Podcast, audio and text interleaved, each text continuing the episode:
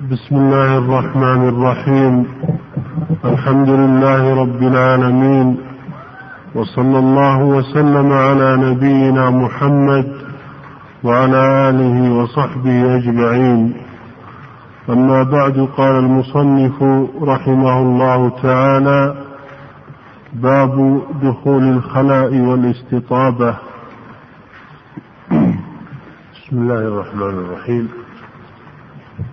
الحمد لله رب العالمين صلى الله وسلم على نبينا محمد وعلى آله وأصحابه أجمعين. قال رحمه الله باب دخول الخلاء والاستطابة أي بيان الأحكام التي تتعلق بهاتين المسألتين. دخول الخلاء والاستطابة. والخلاء هو المكان المعد لقضاء الحاجة. سمي خلاء لخلوه من الناس لأن الإنسان يخلو فيه. سواء كان محلا معدا لذلك أو كان في فضاء فهو موضع قضاء الحاجة. الخلاء موضع قضاء الحاجة. سواء كان في مكان معد أو في فضاء من الأرض. يسمى بالخلاء. والاستطابة معناها إزالة أثر الخارج من السبيلين.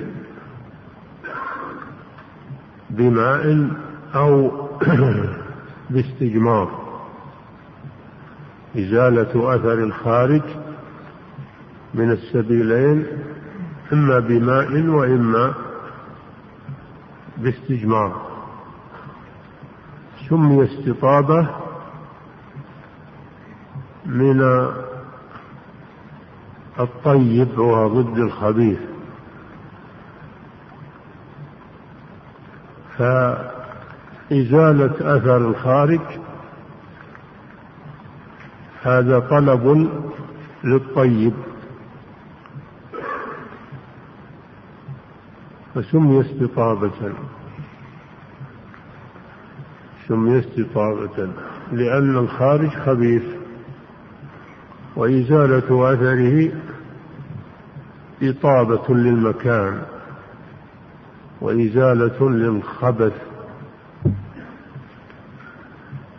وهذا مما يدل على شمول هذا الدين وكماله.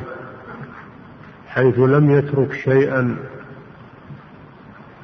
إلا وبين أحكامه. فبين صلى الله عليه وسلم أحكام قضاء الحاجة وما يتبع ذلك من إزالة أثرها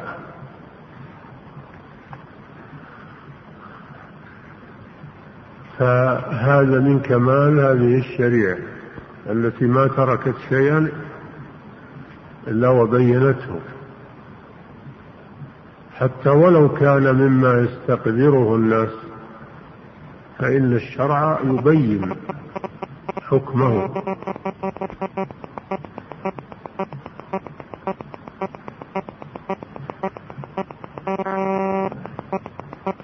فيه رد على الذين يتنقصون العلم والعلماء الذين يبحثون هذه المسائل ويقولون إنهم علماء حيض أو علماء نفاس.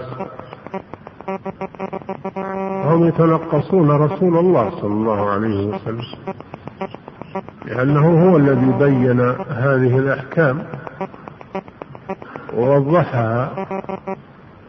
فهم بالحقيقة يتنقصون الرسول صلى الله عليه وسلم. لأن العلماء إنما ينقلون ما قاله الرسول أو فعله الرسول صلى الله عليه وسلم. فهم يبلغون الناس ما صدر عن الرسول صلى الله عليه وسلم. فهم ورثة الأنبياء. فالذي يتنقصهم معناه أنه يتنقص الرسول صلى الله عليه وسلم. فينبغي حفظ اللسان عن مثل هذا الكلام لأنه قد يفضي إلى الردة والعياذ بالله. إذا وصل الأمر إلى إلى تنقص الرسول أو تنقص الأحكام الشرعية إذا وصل الأمر إلى هذا هذا ردة. فعلى المسلم أنه يحفظ لسانه من هذه الأمور. نعم.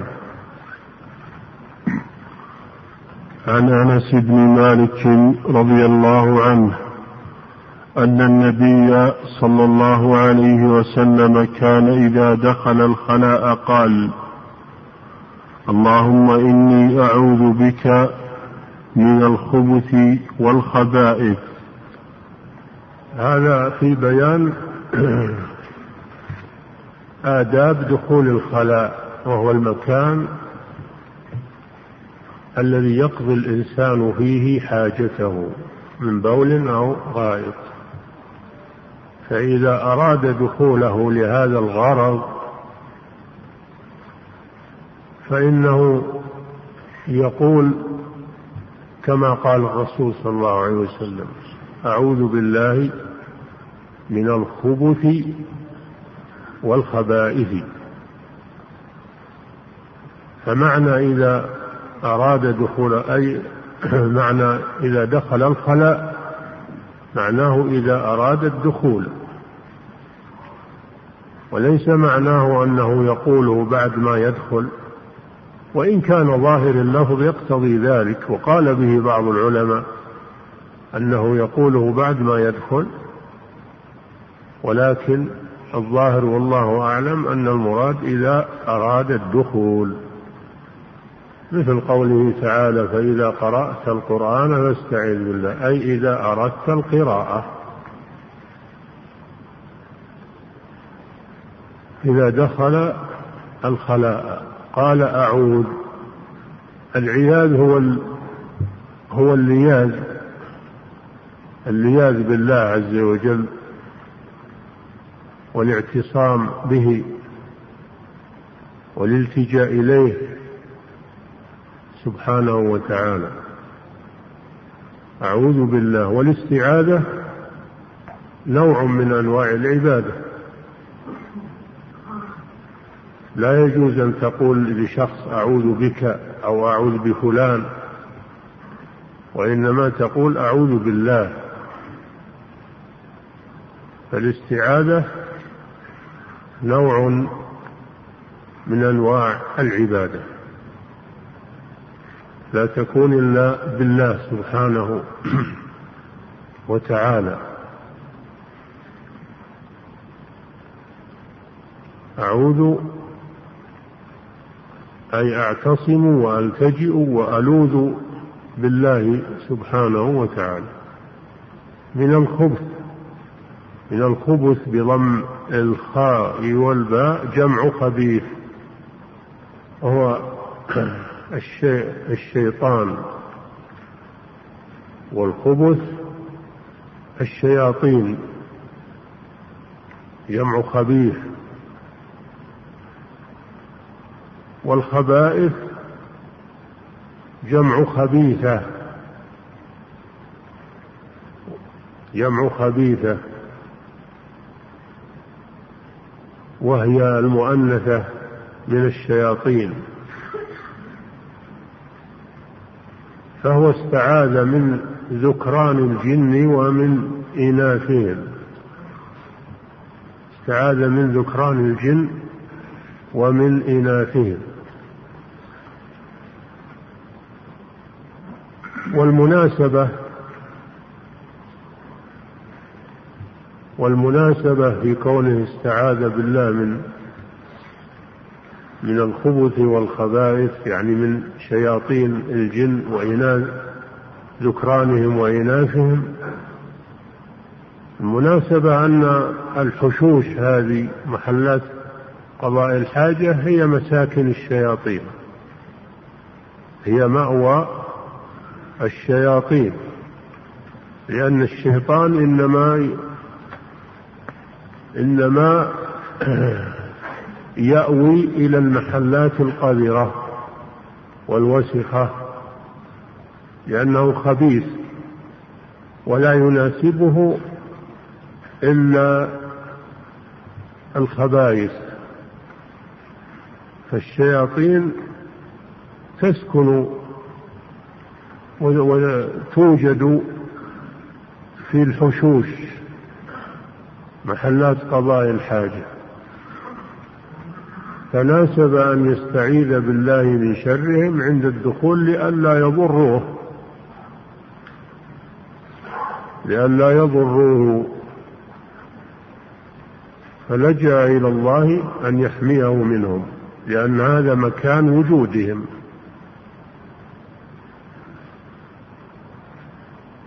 فإذا قال المسلم هذا إذا قال المسلم هذا الكلام الذي قاله الرسول صلى الله عليه وسلم عند دخول محل قضاء الحاجة حماه الله من الشياطين الموجودين في هذا المكان. وإذا لم يقل هذا فحري أنهم يضرونه. إما أن يضروه في عقله وإما أن يضروه في جسده. فهو محل خطر. ينبغي للإنسان أن يتنبه له عند الدخول فيتحصن بالله قبل أن يدخل فيه. بهذا الذكر العظيم.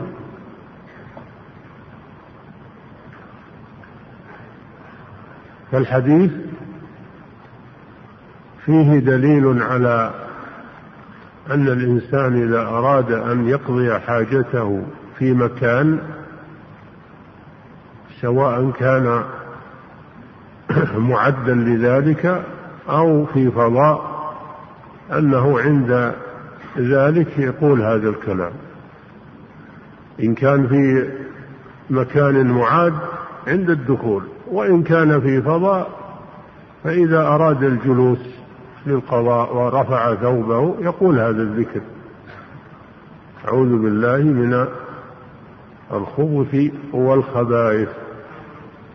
وهذا شيء لا يكلفه لا يكلفه تعبا ومشقة. كلمتان يقولهما يعصمه الله جل وعلا من من أمر خطير. نعم.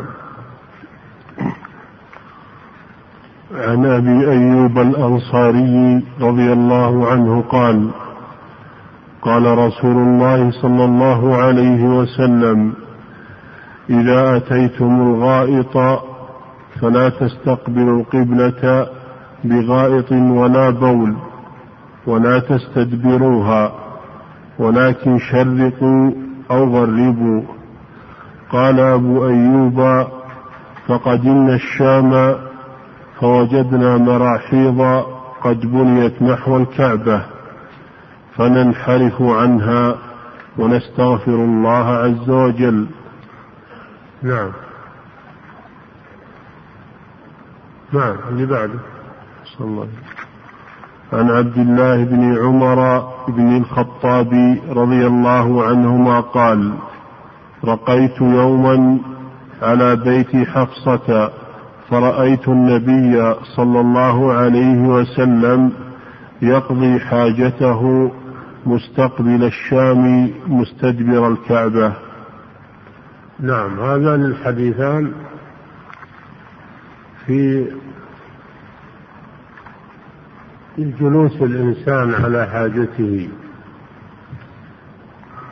من بول أو غائط كيف يجلس؟ لقضاء حاجته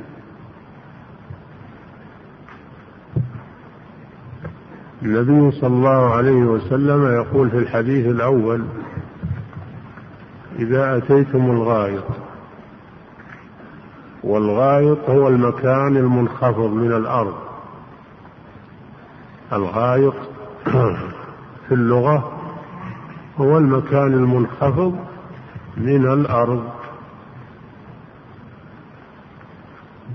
والمراد به هنا ما يخرج من الإنسان. سمي غائطا من باب الكناية لأن الشارع الحكيم يتجنب الألفاظ المكروهة المستقذرة ويكني عنها كناية. هذا من الأدب في الكلام والخطاب أنه لا يذكر الأشياء المستقذرة بلفظها وإنما يكني عنها كناية. فالغائط في الأصل المكان المنخفض ويطلق على الخارج من الإنسان لأن الإنسان إذا أراد أن يقضي حاجته يذهب إلى مكان منخفض يستتر عن الناس ليستتر عن الناس بذلك.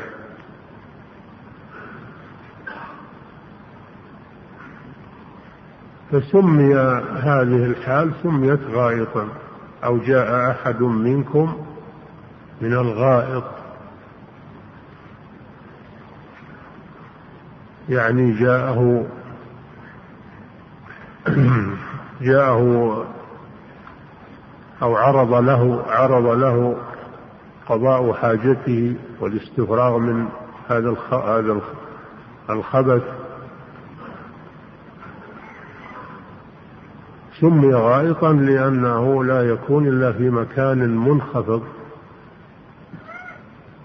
فعبر باسم المكان. من باب التنزه عن ذكر الألفاظ المستقذرة. إذا أتيتم الغائط أي أردتم قضاء حاجتكم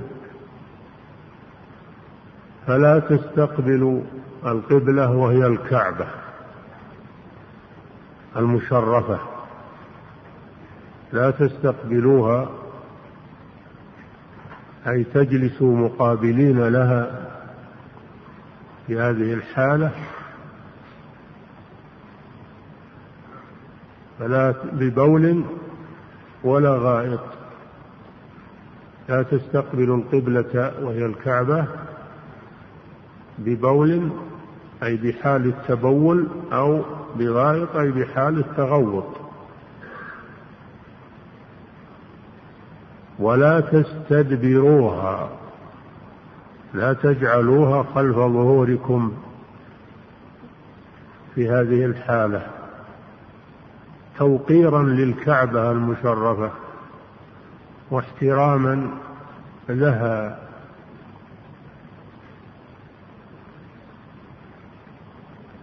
ولما كان لا بد للإنسان من أن يكون له جهة حال جلوسه بين له النبي صلى الله عليه وسلم البديل الذي لا حرج فيه.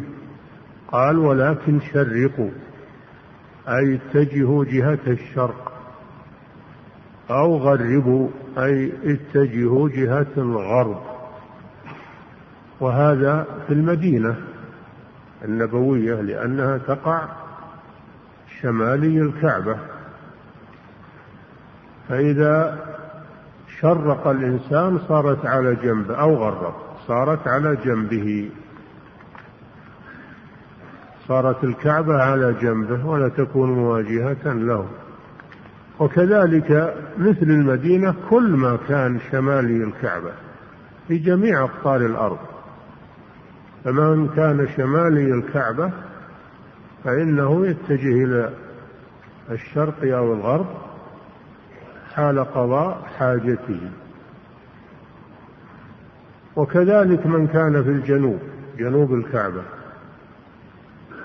من كان جنوب الكعبة فإنه أيضا يشرق أو يغرب لتكون الكعبة المشرفة إلى جنبه. أما من كان في الشرق أو كان في الغرب فإنه إن كان في الشرق يكون إلى الجنوب أو إلى الشمال يتجه إلى الجنوب أو الشمال لتكون الكعبة إلى جنبه. وكذلك من كان في الغرب غرب الكعبة فإنه يتجه إلى الشمال أو إلى الجنوب لتكون الكعبة إلى جنبه ولا تكون مقابلة له. ثم إن أبا أيوب رضي الله عنه يقول لما ذهبنا إلى الشام إلى الشام الشام البلد المعروف. يطلق الشام على كل ما كان شمالي الكعبة على سوريا وعلى فلسطين وعلى كل ما كان شمالي الكعبة إلا أنه خصص الشام الآن بسوريا خصص بسوريا. وإلا فاسم الشام عام لكل البلاد التي تقع شمالي الكعبة كما أن اليمن سمي يمنا لوقوعه أيمن الكعبة. قال ذهبنا إلى الشام. لما فتحوا الشام استوطنها المسلمون وجدوا مراحيض والمراحيض جمع مرحاض وهو موضع قضاء الحاجة المكان المعد لقضاء الحاجة يسمى بالمرحاض ويسمى بالكنيف ويسمى بالحش وجدنا مراحيض بنيت اتجاه الكعبة لأن الذي بنوها غير مسلمين ولا يعرفون هذا. قال فننحرف ننحرف عنها ونستغفر الله. إذا أرادوا أن يقضوا حوائجهم في هذه الأمكنة التي تقابل الكعبة تستدبرها أو تستقبلها ينحرفون. ينحرفون عن توجه الكعبة. ويستغفرون الله لئلا يكونوا وقعوا في شيء من الخطأ.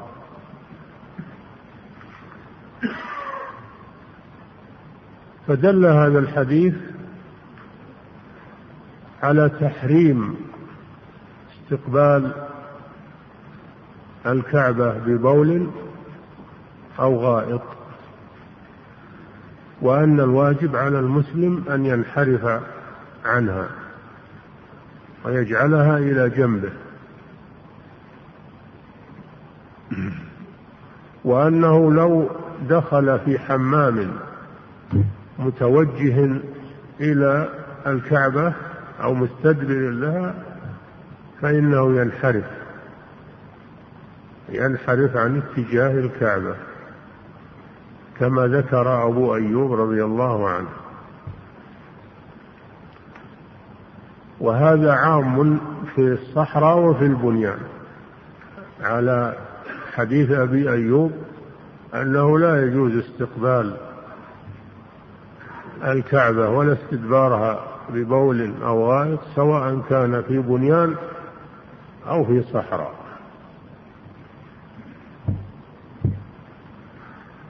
حديث ابن عمر رضي الله تعالى عنه عنهما قال رقيت على بيت حفصة أخته لأن حفصة بنت عمر شقيقة عبد الله بن عمر وكانت زوجا للنبي صلى الله عليه وسلم. فكان يزورها في بيت النبي صلى الله عليه وسلم. فقدر أنه صعد على السطح.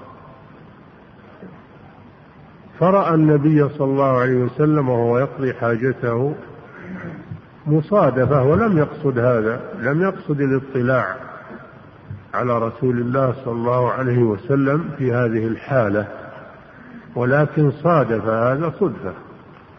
يقضي حاجته. مستقبل الشام مستدبر الكعبة. مستقبل الشام مستدبر الكعبة. فهذا يخالف حديث أبي أيوب في أنهم في البنيان ينحرفون. الرسول صلى الله عليه وسلم كان في بنيان وكان يقضي حاجته مستدبر الكعبة مستقبل بيت المقدس مستقبل الشام. فهو يدل على أن البنيان يختلف عن الصحراء وأن النهي عن استقبال الكعبة أو استدبارها حال قضاء الحاجة إنما هو في الصحراء. أما إذا كان في بنيان فلا حرج. بدليل فعل النبي صلى الله عليه وسلم الذي وصفه لنا. حديث ابن عمر رضي الله تعالى عنه عنهما. قال رقيت على بيت حفصة أخته لأن حفصة بنت عمر شقيقة عبد الله بن عمر وكانت زوجا للنبي صلى الله عليه وسلم. فكان يزورها في بيت النبي صلى الله عليه وسلم. فقدر أنه صعد على السطح فرأى النبي صلى الله عليه وسلم وهو يقضي حاجته مصادفة ولم يقصد هذا لم يقصد الاطلاع على رسول الله صلى الله عليه وسلم في هذه الحالة ولكن صادف هذا صدفة يقضي حاجته. مستقبل الشام مستدبر الكعبة. مستقبل الشام مستدبر الكعبة. فهذا يخالف حديث أبي أيوب في أنهم في البنيان ينحرفون. الرسول صلى الله عليه وسلم كان في بنيان وكان يقضي حاجته مستدبر الكعبة مستقبل بيت المقدس. مستقبل الشام. فهو يدل على أن البنيان يختلف عن الصحراء وأن النهي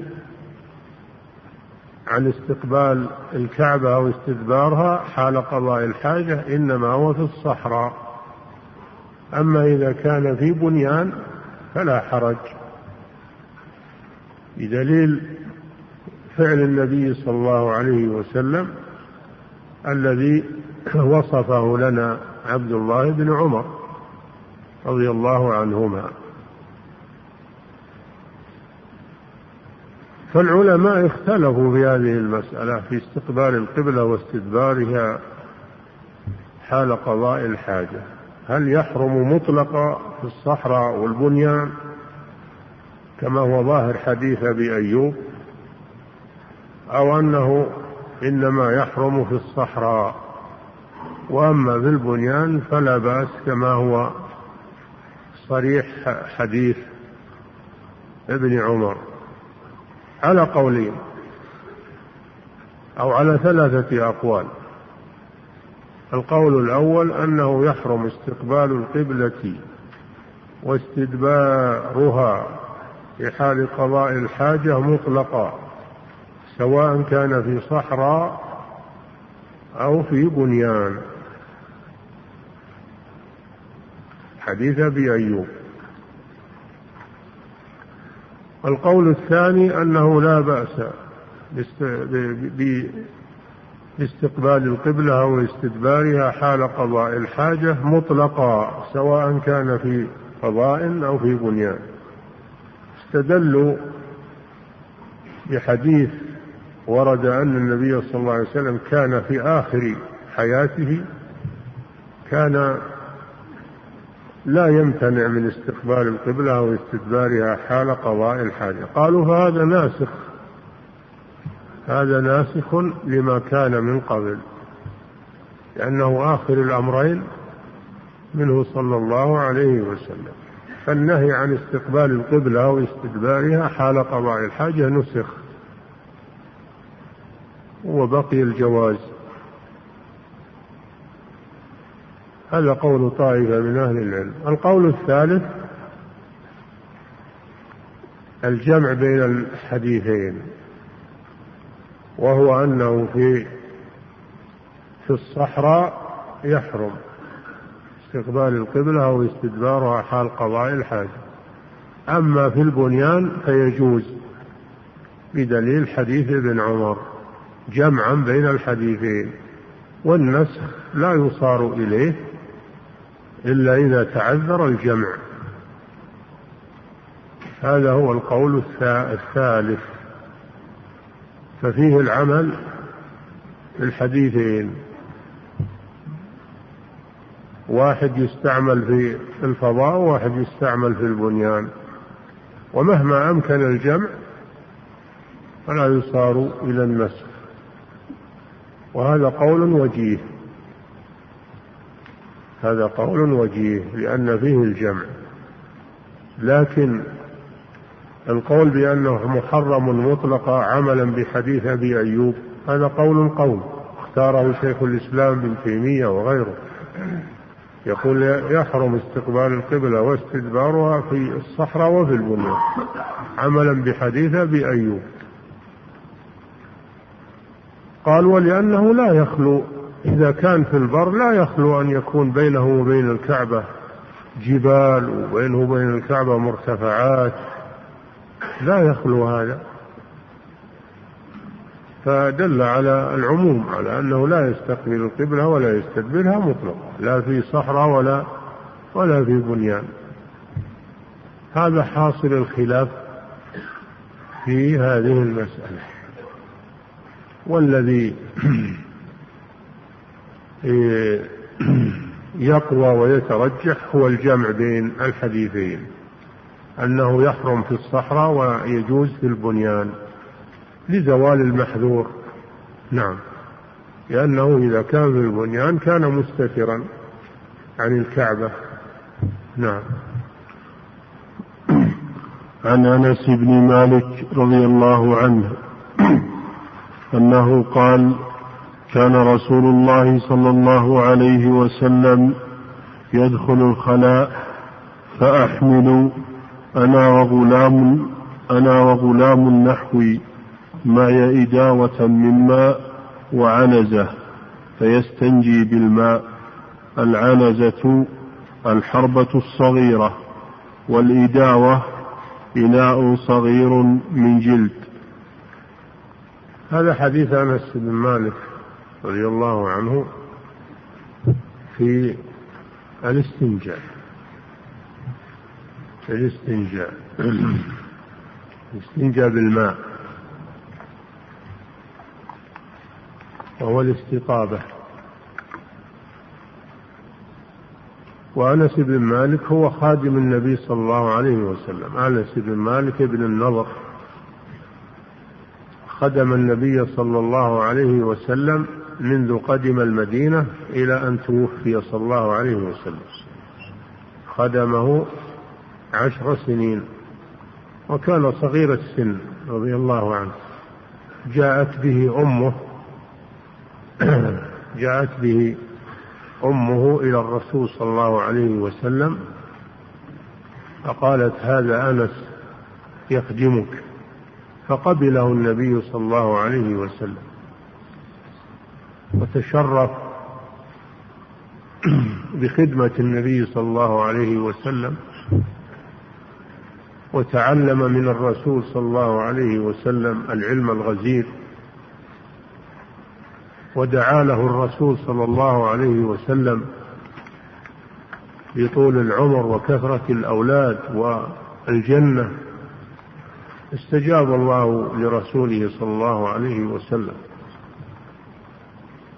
وأعطى أنسا عمرا طويلا في طاعة الله والعبادة زاد على المئة وأعطاه من الأولاد العدد الكثير حتى إنهم قالوا بلغوا مئة وثمانين مولودا له. كلهم يعبدون الله ويذكرون الله. ببركة دعوته صلى الله عليه وسلم. قال دخل النبي صلى الله عليه وسلم الخلاء أي موضع قضاء الحاجة والظاهر أن هذا في البر. وقلنا إن موضع قضاء الحاجة يسمى خلاء سواء كان في البر أو في البنيان. دخل الخلاء. فأحمل أنا وغلام. الغلام يعني الصغير. الغالب أنه يراد به الصغير. وإن كان قد يطلق ويراد به الكبير القوي. أنا وغلام نحوي يعني في السن. العنزة والإداوة. والعنزة بينها. الشيخ رحمه الله لأنها عصا قصير محدد الرأس يستعملها صلى الله عليه وسلم في الصلاة فتركز أمامه وتكون سترة صلي إليها. وأيضا هي سلاح سلاح خفيف يستعمله عند الحاجة. فهم يحملون العنزة لهذا الغرض لأنها ربما أن الرسول صلى الله عليه وسلم يصلي بعد الوضوء فتركز له العنزة. وأيضا هي سلاح لو عرض شيء. والإداوة كما بينها الشيخ رحمه الله أنها إناء من جلد إناء صغير من جلد يكون فيه الماء. ويحملونه للرسول صلى الله عليه وسلم ليستنجي به. فكان صلى الله عليه وسلم إذا فرغ من حاجته استنجى بالماء.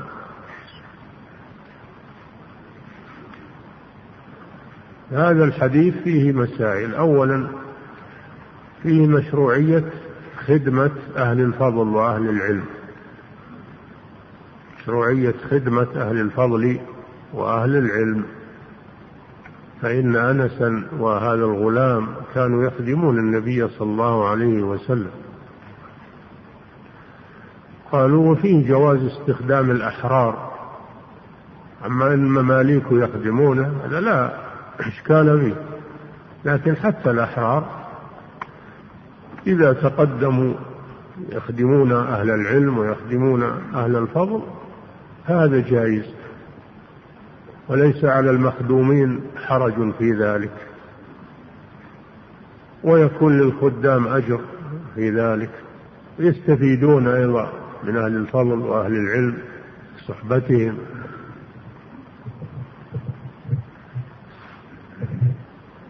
المسألة الثانية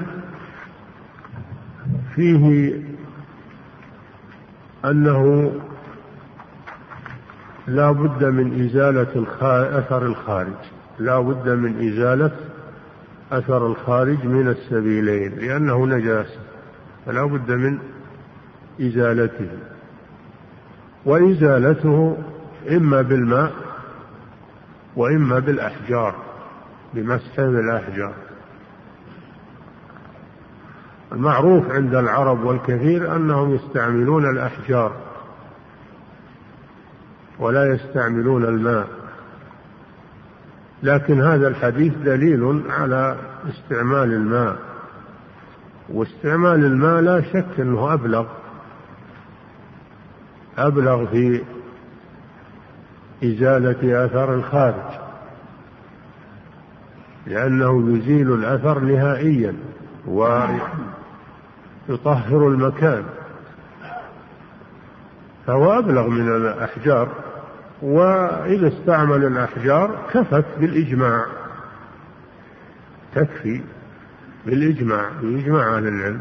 إذا استجمر بالأحجار المنقية أن هذا يكفي.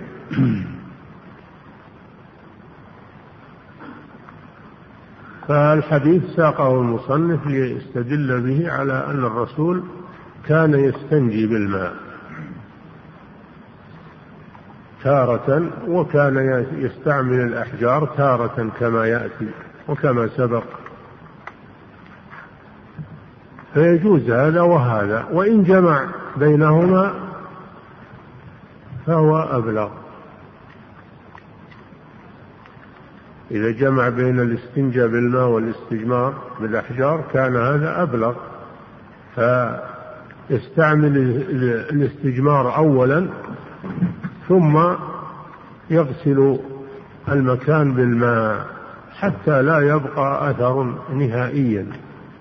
هذا أبلغ إذا جمع بينهما. وقد روي أن في تفسير قوله تعالى في مسجد قبى فيه رجال يحبون أن يتطهروا. سألهم النبي صلى الله عليه وسلم فقال إن الله أثنى عليكم. قالوا إنا كنا نتبع الحجارة بالماء. كنا نتبع الحجارة بالماء. هذا يدل على فضل الجمع بينهما. وإن اقتصر على واحد منهما أجزأ والحمد لله. إلا أن استعمال الماء إذا اقتصر فكونه يستعمل الماء أفضل من الاستجمار. فالأحوال ثلاثة. الحالة الكاملة أن يجمع بينهما. الحالة الثانية أن يستعمل الماء.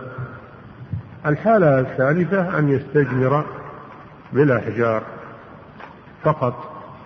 نعم. أن يستعمل الماء فقط. أو يستجمر بالأحجار فقط. ثلاث حالات.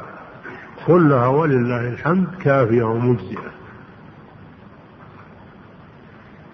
نعم. بسم الله. عن أبي قتادة الحارث بن ربعي الأنصاري رضي الله عنه أن النبي صلى الله عليه وسلم قال لا يمسكن أحدكم ذكره بيمينه وهو يبول ولا يتمسح من الخلاء بيمينه ولا يتنفس في الإناء. وهذا أيضا من آداب قضاء الحاجة ودخول الخلاء. إن الإنسان لا يمسك ذكره بيمينه بيده اليمنى وهو يبول. لأن اليمنى كما سبق تستعمل للأشياء المستطابة. يقدم يعجبه التيامن في تنعله وترجله وطهوره وفي شأنه كله. فاليمين تقدم للأشياء الطيبة واليسار تقدم لأزالة الأذى ونحو ذلك. من الأشياء المستكرهة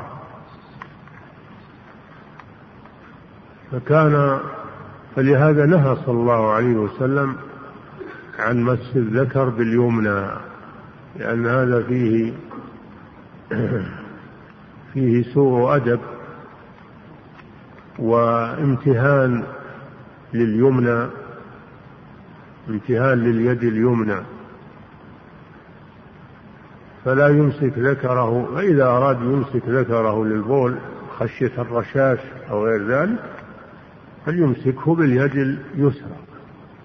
لأن اليسرى تقدم لمثل هذا للتنظيف. أما أن يمسكه باليد اليمنى وهو يقول فهذا نهى عنه الرسول صلى الله عليه وسلم. لا ولا يتمسح من الخلاء بيمينه. يعني لا يستعمل اليد اليمنى لغسل الخارج أو لمسح الخارج بالحجارة. ما يستعمل اليمنى في الاستطابة. فلا يغسل باليمنى ولا يستجمر باليد اليمنى ويمسك الحجر باليد اليمنى لأنها مكرمة عن هذا الشيء.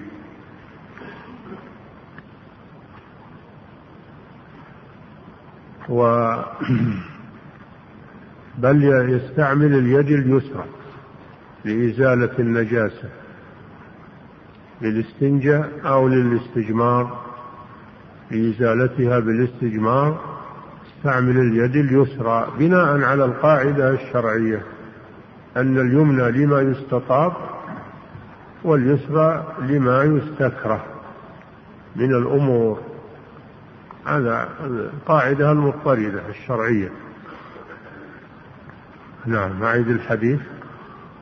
وعن أبي قتادة عن أبي قتادة الحارث بن ربعي الأنصاري رضي الله عنه ومن أفاضل الصحابة وهو الفارس المشهور رضي الله عنه. نعم. أن النبي صلى الله عليه وسلم قال لا يمسكن أحدكم ذكره بيمينه وهو يبول نعم. ولا يتمسح من الخلاء بيمينه. ولا يتمسح من الخلاء بيمينه يعني لا يستنجي بها ولا يستجمر بها. والخلاء المراد به البول أو الغائط عبر عنه بالخلاء من باب الكناية. من باب الكناية. لأن قاعدة في الشرع أنه لا لا يذكر الألفاظ المستكرهة وإنما يعبر عنها بالكناية. هذا من أدب الخطاب. نعم. ولا يتنفس في الإناء. ثلاث مسائل. الأولى لا يمسك ذكره بيمينه وهو يبول. بل إنهم قالوا لا يمسك ذكره بيمينه مطلقا في حالة البول وغيره. لا يمسك ذكره بيمينه مطلقا. ولكن لما كان الغالب على الناس إنهم يمسكون الذكر حالة التبول نهاه الرسول عن ذلك باليمين وإلا فإنه منهي أن يمسك ذكره بيمينه مطلق. هذه مسألة. المسألة الثانية ولا يتمسح من الخلاء يعني من الخارج باستنجاء أو باستجمار بيمينه وإنما يزيل أثر الخارج بيده اليسرى لأن اليمين تكرم عن هذه الأشياء. لأنه يأخذ بها ويعطي ويأكل بها. اليمين يأكل بها الإنسان ويأخذ ويعطي فلا يستعملها في هذه الأشياء. نعم. ولا يتنفس في الإناء. هذه المسألة الثالثة هذه من آداب الشرب. هذه من آداب الشرب. فبابها في الأطعمة والأشربة. ولكن لما كانت من ألفاظ الحديث جاء بها هنا فالمسلم إذا شرب لبنا أو ماء أو مرقا أو غير ذلك من المشروبات وأراد أن يتنفس فإنه لا يتنفس في الإناء لأن ذلك يكرهه. على الآخرين ولأنه قد يخرج مع نفسه شيء من الأشياء المستقذرة أو من شيء من المرض فيؤثر في الإناء يؤثر في الإناء ويؤثر في الشراب بل يتنفس خارج الإناء. هذا من آداب الشرب. نعم. عن عبد الله بن عباس رضي الله عنهما قال مر النبي صلى الله عليه وسلم بقبرين. حتى قالوا أيضا إنه ما ينفخ في, في الطعام. ما ينفخ في الطعام. وإنما يبرد الطعام بوسائل غير النفخ لأن هذا مثل الشرب إذا نفخ فيه يقذره على الناس فيبرده بالأشياء غير غير النفخ فيه. نعم. عن عبد استثنوا استثنوا الشيء الحار إذا بغت تشرب شاي ولا قهوة حارة استثنوا هذا قالوا لا بأس أن ينفخ فيه للحاجة ينفخ فيه للحاجة لأنه حار تريد أن تبرده. أما الشيء اللي ما يحتاج إلى تبريد هو بارد من أصله فلا تتنفس فيه ولا تنفخ فيه. نعم. عن عبد الله بن عباس رضي الله عنهما قال مر النبي صلى الله عليه وسلم بقبرين فقال انهما ليعذبان وما يعذبان في كبير. أما أحدهما فكان لا يستتر من البول وأما الآخر فكان يمشي بالنميمة فأخذ جريدة رطبة فشقها نصفين فغرز في كل قبر واحدة. فقالوا يا رسول الله لم فعلت هذا؟ قال لعله يخفف عنهما ما لم ييبسا. نعم. هذا الحديث أيضا له علاقة في قضاء الحاجة. مر النبي صلى الله عليه وسلم بقبرين. مر صلى الله عليه وسلم بقبرين. فقال إنهما ليعذبان علم النبي صلى الله عليه وسلم وسمع أصوات الميتين.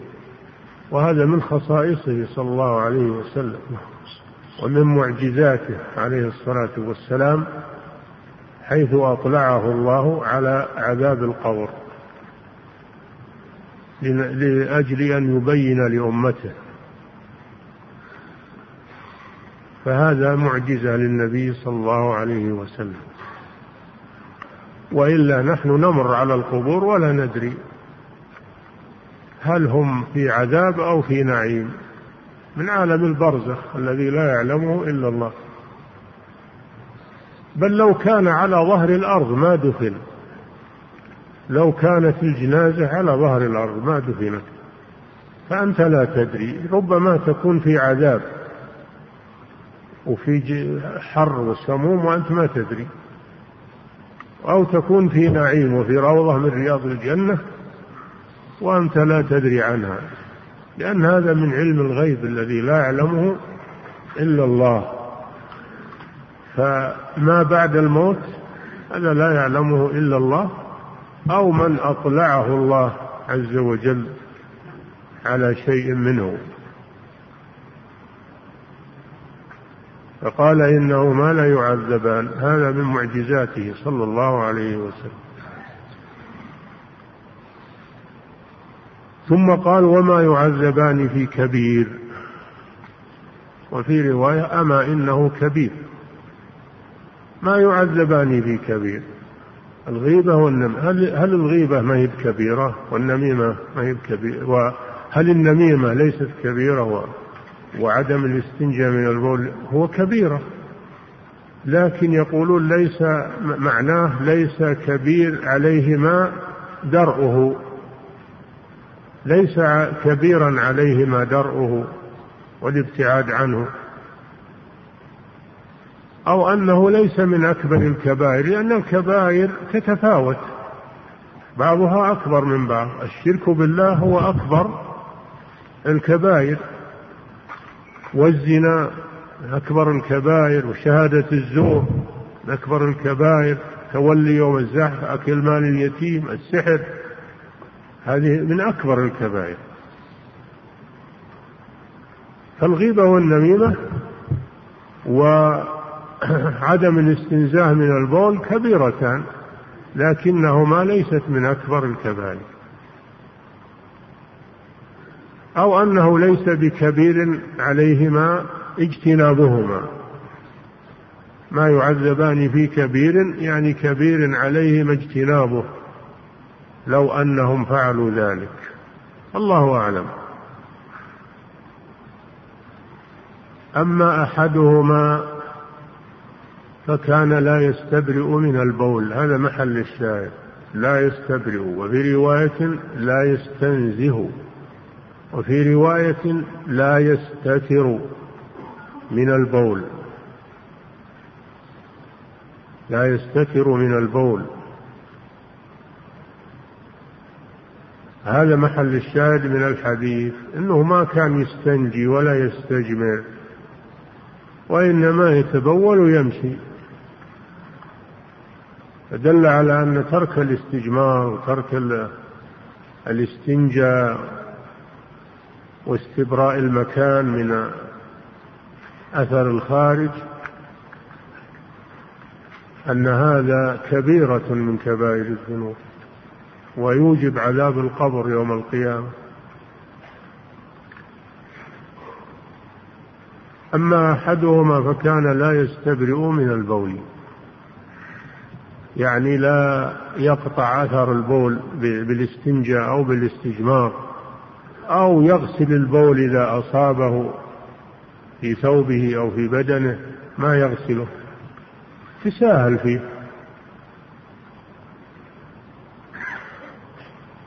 وأما الآخر فكان يمشي بالنميمة. النميمة هي الوشاية. النميمة هي الوشاية بين الناس. على وجه الإفساد أن يذهب إلى شخص ويقول له إن فلانا يسبك فلان يتكلم فيه يتنقصك يقول فيك كذا وكذا. ثم يذهب إلى الآخر ويقول مثله مثل ما قال للأول من أجل أن يفسد بينهما ويوقع العداوة بينهما. هذا هو النمام. من من النم وهو النقل والن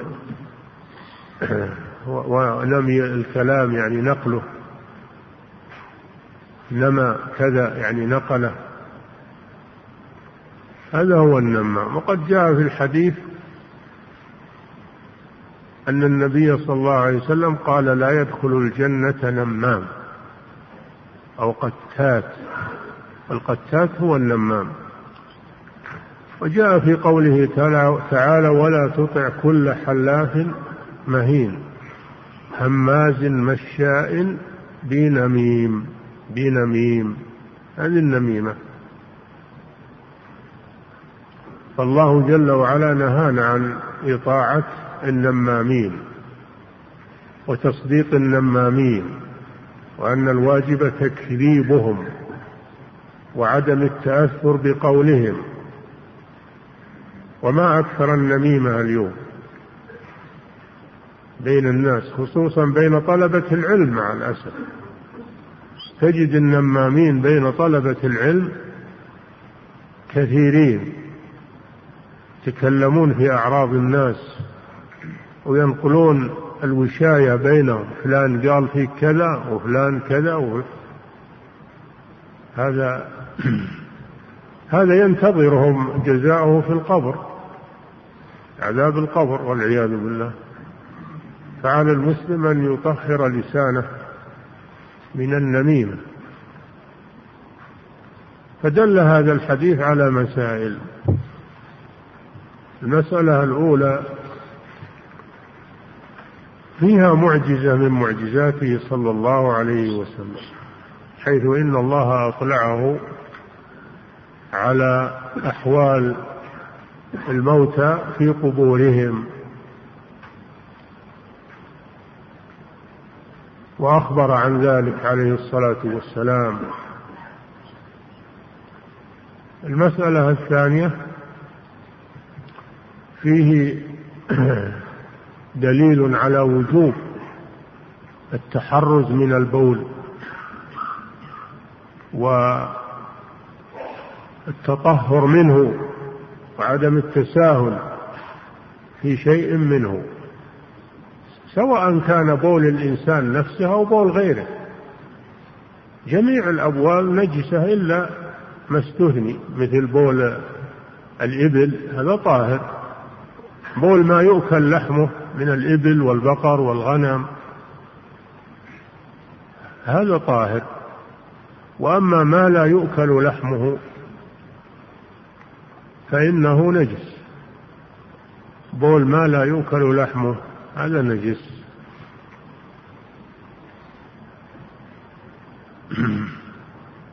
إذا كان فوق الهر فوق الهر خلقة. أما ما كان من الهر فأقل خلقة هذا طاهر أيضا. لأن النبي صلى الله عليه وسلم أخبر عن الهرة بأنها من الطوافين. فهي ليست نجسة. قال إنها ليست بنجس إنها من الطوافين فلعابها وبولها طاهر. كل وكذلك كل ما كان في خلقتها أو أقل منها. فالبول نجس الأصل فيه النجاسة إلا ما استثني بالأدلة. لا يستنزه من البول. هذا عام من جميع الأبوال. لو نظرنا للحديث لوجدناه عاما في جميع الأبوال لكن يستثنى منها ما دل الدليل على أنه ليس بنجس. لا يستنزه من البول سواء بول من بوله أو بول غيره. ولكن بوله الأخص إذا تبول فإنه يجب عليه أن يتنزه.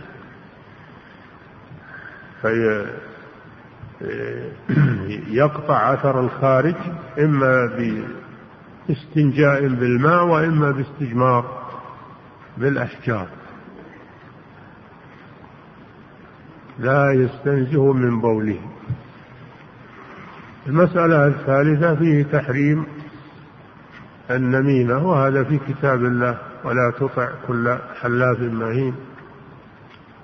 وفي أحاديث كثيرة تحريم النميمة لما فيها من الإفساد بين الناس. وقد قالوا إن النمام يفسد في ساعة ما يفسده الساحر في سنة. فالنمام يفسد أكثر فساد من الساحر على قبح السحر والنمام يفسد أكثر. يفسد في ساعة ما يفسده الساحر في سنة. والنبي صلى الله عليه وسلم قال ألا أخبركم ما العظم؟ يعني السحر. قالوا بلى يا رسول الله. قال هي النميمة. القال بين الناس. فسميت النميمة سحرا لأنها تعمل عمل السحر. الإفساد بين الناس. فهي حرفة خطيرة. كثير من الناس يتساهل بها ولا يلقي لها بالا وهي بهذه الفظاعة. وأما قوله وأما أنه صلى الله عليه وسلم أخذ جريدة رطبة فشقها ووضعها على القبر على القبرين قال لعله يخفف عنهما ما لم ييبسا هذا من خصائصه صلى الله عليه وسلم. بدليل أن الصحابة رضي الله عنهم لم يعملوا هذا. الصحابة ما كانوا يعملون هذا. ولا يجيبون جريد أو قوس ويصفونه على القبر أو أو يغرسون شجر على القبر. ما كان الصحابة يعملون هذا. فلو كان هذا مشروعا لفعله الصحابة. ولم يفعله الرسول صلى الله عليه وسلم إلا مرة. وأيضا نحن وش يدرينا إن, إن الميت يعذب؟ هذا من خصائص الرسول صلى الله عليه وسلم. فلا يجوز وضع الجرائد أو الخوص أو الأشياء الخضراء على القبر. كما يفعله المبتدعة لأن هذا لم يفعله صحابة الرسول صلى الله عليه وسلم من بعده. ولو كان مشروعا لفعلوه دل على أنه من خصائصه عليه الصلاة والسلام. نعم. باب السواك يكفي. نعم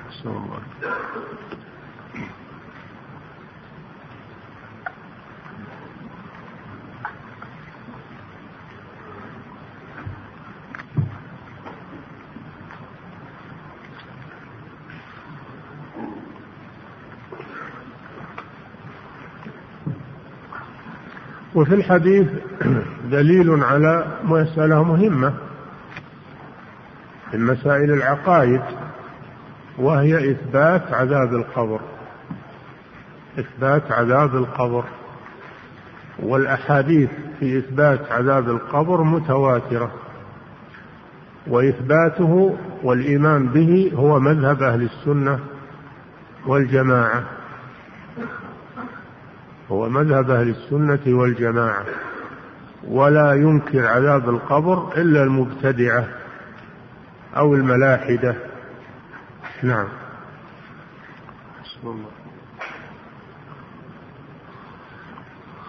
فضيلة الشيخ يقول السائل من نسي أن يقول دعاء الخلاء ولم يذكره إلا بعد الدخول هل يشرع له أن يقول ذلك وهو داخل الحش؟ نعم. يقوله ولو ولو لم يذكره إلا بعد ما دخل الحش يقول لا بأس به. بل إن بعض العلماء أخذوا من ظاهر الحديث أنه يقوله إذا دخل. قوله صلى الله عليه وسلم إذا دخل أحد دخل بالفعل يعني. نعم. فضيلة الشيخ يقول السائل هل يجوز استخدام التراب بدلا من الاستجمار بالأحجار؟ هل يجوز؟ هل يجوز استخدام التراب بدلا من الاستجمار بالأحجار؟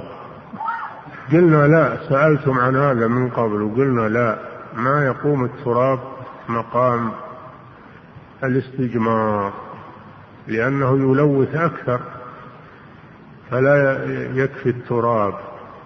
إنما هذا عند العوام. العوام هم اللي يستعملون الشيء هذا وهو غلط. ولا يجوز ولا يكفي. لأنه ما ينقي المحل. نعم. فضيلة الشيخ يقول السائل هل للاستنجاء بالماء عدد في الغرفات؟ ليس له عدد. وإنما يغسل حتى يغلب على ظنه. زوال النجاسة حتى ينقى المحل. إذا نقى المحل لم يبقى عليه أثر يكفي هذا. نعم. فضيلة الشيخ يقول السائل هل النهي عن مس الذكر باليمين يقتضي التحريم؟ وكيف يفعل من لا يحسن استخدام يده اليسرى في ذلك؟ ظاهر النهي التحريم نعم. ظاهر النهي التحريم. إلا إذا دل دليل على الكراهة. وأما من لا يستطيع باليمين يحتاج إلى إلى إمساك الذكر ولا يستطيع باليمين لأن يده مشلولة أو مقطوعة. فيستعمل يعني ما يستطيع باليسار. ما يستطيع باليسار لأن يده اليسرى فيها علة. لا يستطيع أن يمسك بها فيمسك باليمين للحاجة أنه محتاج إلى هذا. نعم. فضيلة الشيخ يقول السائل أشعر دائما بشيء من البول أعزكم الله وصل إلى العضو ولا أستطيع دفعه. أستطيع ولا أستطيع دفعه. يقول نعم. يقول أشعر دائما بشيء من البول أعزكم الله. وصل إلى العضو. إلى العضو. العضو. نعم. ولا أستطيع دفعه. وأشك هل خرج منه شيء أم لا. فهل هذا هو سلس البول؟ وإن كان فكيف يكون وضوئي وصلاتي؟ والملابس التي أشك في وصول البول إليها. احذر من الوسواس. هذا ربما يكون من الوسواس. والذي يزيل هذا عنك أنك إذا فرغت من البول أنك تستبري منه كما قال النبي صلى الله عليه وسلم تستبري منه بأن تتأكد من انقطاعه. ثم إذا انقطع تستجمر أو تستنجي. وإذا حصل عندك شك بعد ذلك لا تلتفت إليه. ما دمت أنك استنجيت أو استجمرت بعد انقطاع البول نهائيا فلا تلتفت إلى الشكوك. اطردها عنك. نعم. فضيلة الشيخ يقول السائل في ذكر في حديث أبي أيوب رضي الله عنه أنهم يستغفرون الله فهل يدل ذلك على جواز ذكر الله عز وجل في الخلاء عند قضاء الحاجة؟ نعم قلنا إذا نسي الذكر عند الدخول فليقوله ولو دخل ولو بعد الدخول بل هو ظاهر الحديث إذا دخل أحدكم هو ظاهر الحديث وقال به جماعة من أهل العلم فإذا نسيه يقوله ولو بعد الدخول. نعم. فضيلة الشيخ يقول السائل ما حكم أخذ المصحف بالشمال؟ لا. المصحف يكرم ويؤخذ باليمين يؤخذ باليمين ولا يؤخذ بالشمال إلا لمن لا يستطيع استعمال اليمين. نعم. فضيلة الشيخ يقول السائل هل الإكثار من الوضوء مستحب؟ أي التنفل به؟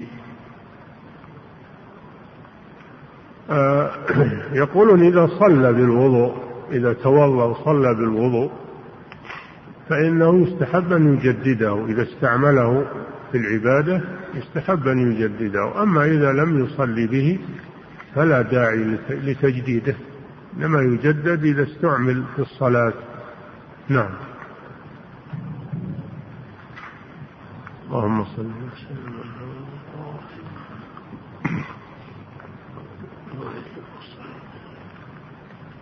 نعم. فضيلة الشيخ يقول السائل هل من حافظ على الوضوء كلما أحدث هل يكون مبتدعا؟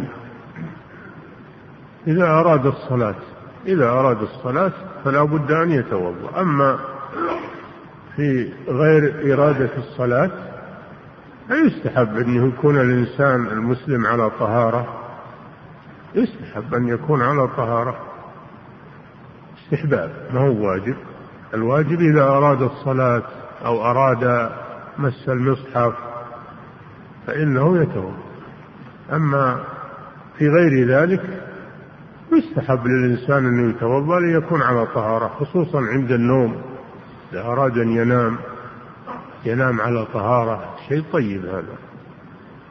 نعم. فضيلة الشيخ يقول السائل إذا كان الإناء خاصا بي وليس هناك غيري يشرب به فهل يجوز لي أن أتنفس فيه؟ لا حديث الرسول صلى الله عليه وسلم عام. لا يتنفس في الإناء هذا عام سواء كان خاصا بك أو أو لك ولغيرك. هذا ظاهر الحديث العموم. نعم. فضيلة الشيخ. ولأنك لو أنك تنفست في الماء في الإناء الخاص بك يقتدي بك الناس خصوصا إذا صرت من طلبة العلم يقتدي بك الناس يتساهلون في التنفس في الإناء مطلقا. نعم. وأنت قدوة. نعم. فضيلة الشيخ يقول السائل هل يجوز الكلام العادي في الحش؟ نعم. هل يجوز الكلام العادي في الحش؟ ما يجوز للإنسان يتكلم ويقضي حاجته. فإن أخبر النبي صلى الله عليه وسلم أن الذي يتكلم حال قضاء حاجته أن الله يمقت على ذلك. يمقت يعني يبغض هذا الشيء. نعم. فضيلة الشيخ يقول السائل هل النفخ في الطعام أو الإناء للتبريد للطفل الصغير يجوز؟ نعم لا بأس بذلك.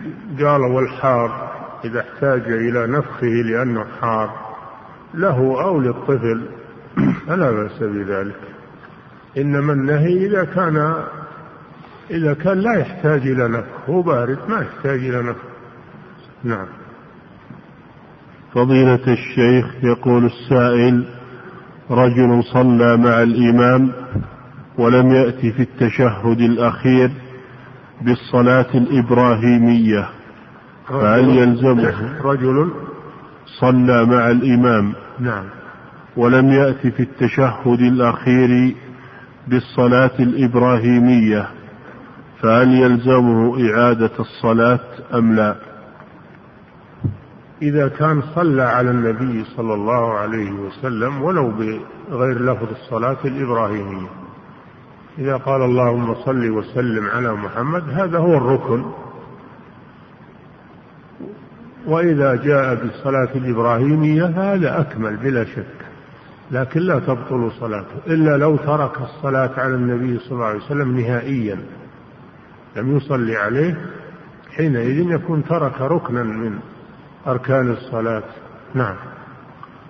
فضيلة الشيخ يقول السائل من المعلوم أن الفاتحة والتشهد الأخير ركنان من أركان الصلاة فهل إذا سهى فيهما المأموم في الجهرية أو السرية يتحملهما عنه الإمام؟ لا. الإمام لا يتحمل السهو عن ركن. لا يتحمل السهو عن الركن. فإذا تركه فإنه يقوم يأتي بركعة بعد الإمام. نعم. فضيلة الشيخ يقول السائل قرأت في كتاب الكافي في الفقه أن السجود على الأنف سنة. فهل هذا صحيح؟ وهل الفعل كذلك؟ بالنسبة لوضع القدمين على الأرض في حال السجود. إيش؟ يقول قرأت في كتاب الكافي في الفقه إيه أن السجود على الأنف سنة. نعم. فهل هذا صحيح؟ وهل الفعل كذلك بالنسبة لوضع القدمين على الأرض في حال السجود؟ نعم. المطلوب السجود على الجبهة وضع الجبهة على الأرض. وأما الأنف فهو تابع تابع للجبهة. لو سجد على الأنف فقط ولم يسجد على جبهته لم تصح سجدته. ولو سجد على الجبهة ولم يسجد على الأنف أجزأت سجدته. أجزأت سجدته. لكن الأكمل أنه يسجد على الجبهة والأنف لأن النبي صلى الله عليه وسلم لما ذكر أعضاء السجود ذكر الجبهة وأشار صلى الله عليه وسلم إلى أنفه. أشار إلى أنفه. نعم. فضيلة الشيخ يقول السائل وأما القدمان فلا بد من السجود عليهما جميعا ما يكفي قدم واحدة. فيسجد على القدمين أطراف القدمين جميعا. ولو بعض ولو على بعض القدم. لو سجد على بعض القدم أجزأ ذلك. ولكن الكمال أنه يسجد على جميع على جميع القدم. نعم. فضيلة الشيخ يقول السائل ما هو الأفضل في صلاة الضحى أن تفعل دائما أو تترك أحيانا وذلك خشية أن تكون أن تشبه بالفرض. لا بأس بذلك. إن داوم عليها كل يوم أو أنه يصليها يوما بعد يوم وهو ما يسمى بالغب لا بأس بذلك. نعم الأمر واسع في هذا. نعم. فضيلة الشيخ يقول السائل ما هو القدر المطلوب في الابتعاد عن السترة في الصلاة؟ القدر؟ القدر المطلوب في الابتعاد عن السترة في الصلاة. المشروع الاقتراب من من السترة. قال صلى الله عليه وسلم إذا صلى أحدكم ليصلي إلى سترة وليدنو منها. مطلوب الدنو منها. هو بالابتعاد عنها نعم. فضيلة الشيخ يقول السائل هل القيف الكثير والدم الكثير ينقضان الوضوء؟ نعم. عند جمع من أهل العلم إن, إن الكثير من الدم أو القيح ينقض الوضوء لأنه خارج نجس من الجسد. خارج نجس من الجسد كثير. فيشبه البول والغائط فينقض الوضوء. ومن العلماء من يرى أن خروج الدم لا ينقض. وهذا هو الأقرب للدليل. هذا هو الأقرب للدليل أنه ما ينقض. لأن الصحابة رضي الله عنهم كانوا يجرحون في الحروب وتنزف منهم الدماء ويصلون. وعمر رضي الله عنه لما طعن ونزف منه الدم الكثير صلى مع المسلمين. فهذا يعني الأقرب للدليل أن خروج الدم ولو كان كثيرا لا ينقض الوضوء. لكن إذا أراد الإنسان من باب الاحتياط أنه يتوضأ احتياطا فالاحتياط مطلوب. نعم. فضيلة الشيخ يقول السائل التسبيح بعد الصلاة. سبحان الله والحمد لله والله أكبر. هل تأتي مع بعض أم سبحان الله ثلاثة وثلاثين وحدها وهكذا الباقي؟ كله جائز. إن شاء أتى بالتكبير بالتحميد ثلاثا وثلاثين. سبحان الله ثلاثا وثلاثين. والحمد لله ثلاثا وثلاثين والله أكبر ثلاثا وثلاثين أو أتى بها جميعا. فالأمر واسع في هذا. المهم أنه يكبر ثلاثا وثلاثين ويسبح ثلاثا وثلاثين ويحمد ثلاثا وثلاثين. مقترنة أو أو منفرد بعضها عن بعض. نعم. فضيلة الشيخ يقول السائل رجل جامع زوجته في ثلاث رمضانات ولم يكفر فهل يكفر كفارة واحدة أم ثلاث بعدد المرات التي تم الجماع فيها؟ عليه قضاء الأيام التي جامع فيها مع التوبة إلى الله عز وجل وعليه كفارة عن كل شهر عن كل يوم. حتى لو من شهر واحد لو جامع في عدة أيام من شهر رمضان واحد فعليه كفارات بعدد الأيام. فكيف إذا كان الجماع في شهر ثم في شهر ثم في شهر؟ لا شك أن كل جماع عنه كفارة مستقلة. فعليه أن يكفر عن كل شهر الكفارة الواردة وهي عتق رقبة فإن لم يجد فإنه يصوم شهرين متتابعين فإن لم يستطع فإنه يطعم ستين مسكينا. نعم. مثل كفارة الظهار. نعم. لأن النبي صلى الله عليه وسلم أمر بها الذي جامع أهله في نهار رمضان وجاء يستفتي النبي صلى الله عليه وسلم. نعم. فضيلة الشيخ يقول السائل في قول الله تعالى ثم استوى إلى السماء وهي دخان. ما معنى استوى في الآية الكريمة؟ ارتفع.